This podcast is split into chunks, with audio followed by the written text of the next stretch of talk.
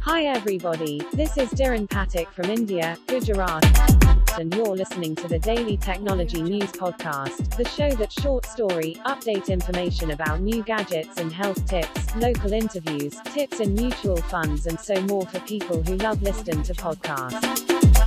Only on my podcast. Audio Jungle.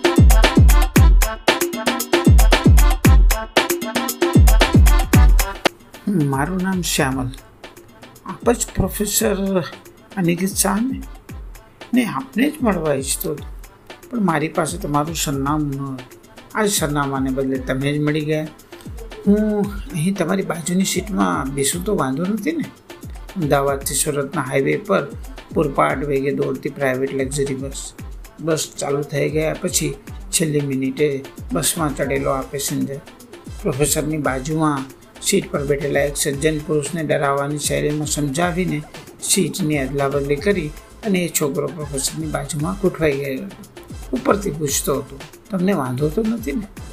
Sari સત્તર વાર વાંધો હતો.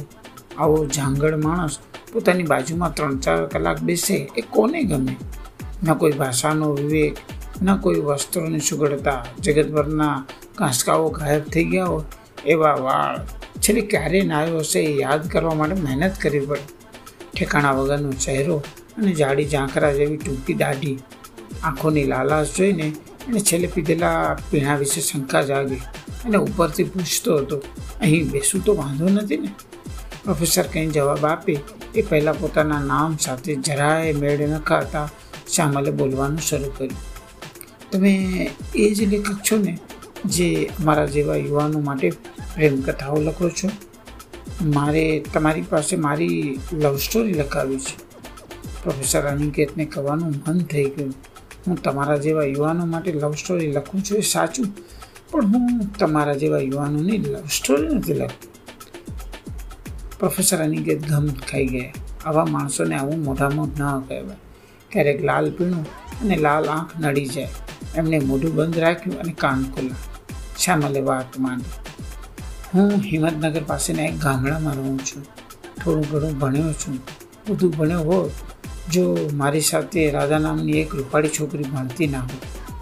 આમ તો મારું નામ સવજી હતું. પણ રાધાની સાથે જોડી જમાવ્યો તો નામ સારું હોવું જોઈએ ને?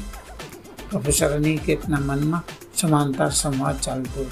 આ ડોબાને ભાન નથી કે રાધાની સાથે જોડી જમાવ્યો તો દેખાવ પણ સારો હોવો જોઈએ. પણ આંખની જોઈને પ્રોફેસર ચૂપ રહે બસની જેમ જ પ્રેમ કહાણી પણ પોપાટ વેગે દોડતી રહી. એ નાનકડા ગામમાં સૌજીની મોટી ધાક હતી. શેરી યુદ્ધોનો એ વિજેતા સેનાપતિ હતો. એના દ્વારા અનેકવાર ગામડાની ધૂળ રક્તરંજિત થઈ ગઈ હતી. એની ટૂંકી શૈક્ષણિક કારકિર્દી દરમિયાન સાતેક જેટલા શિક્ષકો સામેથી ટ્રાન્સફર માગી અને બીજે ગામ જતા રહ્યા. એ સ્વાભાવિક છે કે રાધા જેવી કોમળ ટીનેજર છોકરી આવા વૃક્ષ યુવાનના પ્રેમમાં પ્રસ્તાવથી ડરી જાય. એણે ઘરમાં વાત કરી દીધી. એના પિતા સીધા સાદા, શાંતિમય, મધ્યમ વર્ગીય ખેડૂત હતા. એ પણ ડરી ગયા. એમને સબજીના ઘરે જઈ એના બાપને આજીજી કરી. ગોરધનભાઈ, તમારા સબજીને સમજાવો કે મારી મૂડી પારેવડીને હેરાન ન નહીતર મારે, મારી દીકરીને શાળાએથી ઉઠાવી લેવી પડશે. સબ્જીના બાપાએ વિનંતી મંજૂર રાખી. રાત્રે જ્યારે સબજી ઘરે ગયો, ત્યારે શું થયું છે એ તો ભગવાન જાણે. પણ બીજા દિવસે ગામની ધૂળ રક્તરંજિત થઈ, એ બધાએ જાણ્યું. ખેતરે જવા નીકળેલા રાજાના બાપ પર સબજી હુમલો કર્યો. છરીથી હાથ ઘાયલ કરી નાખ્યો. પ્રોફેસર અનિકેતને બગાસા ઉપર બગાસા આવી રહ્યા. એમને વાતમાં કોઈ દમ લાગતો નહીં આવું તો સદીઓથી ચાલ્યું આવે છે. આમાં કંઈ નવું શું? ઉપાડી છોકરી એને જોઈને છોકરાઓમાં મનમાં જાગતો વાસનાનો ભડકો એને અપાયેલું રૂપાળું નામ લવ એઝ ફર્સ્ટ કાં છોકરીઓનો ઇનકાર, કાં એને માવતરનો ઇનકાર, પછી છોકરો દેવદાસ બની જાય. ઉદાસીનો અંગરખું પહેરી લે કામકાજ કર્યા વગર દિવસ આખો ફર્યા કરે. થોડું ઘણું ભણેલો હોય તો ઉછેની શાયરી ગણગણ્યા કરે. સબ્જીની વાત પણ કંઈક આવી જતી. આમાં શું લખે પણ સબ્જીને આવું કહેવાય સી રીતે એની લાલ આંખ નડતી રાધા અઠવાડિયા સુધી શાળામાં ડોકાઈ નહીં આઠમા દિવસે શાળાએ જવા નીકળી. દફતરમાં ચોપડીઓની સાથે હિંમત પણ ભરીને નીકળી. અચાનક જમીનમાંથી ફૂટ્યો હોય એમ સૌજી પ્રગટ થયો. પોતાના કૃત્ય બદલ અફસોસ વ્યક્ત કરતો હોય એવી રીતે એને પૂછ્યું, કેવું છે તારા બાપ? ગાર ઉજાઈ ગયો? રાધાને એવી ખીજ ચડી કે, ન, પૂછો વાત. અને દાંત ભીસીને કહી દીધું, તારામાં શરમ જેવું છે કે નહીં?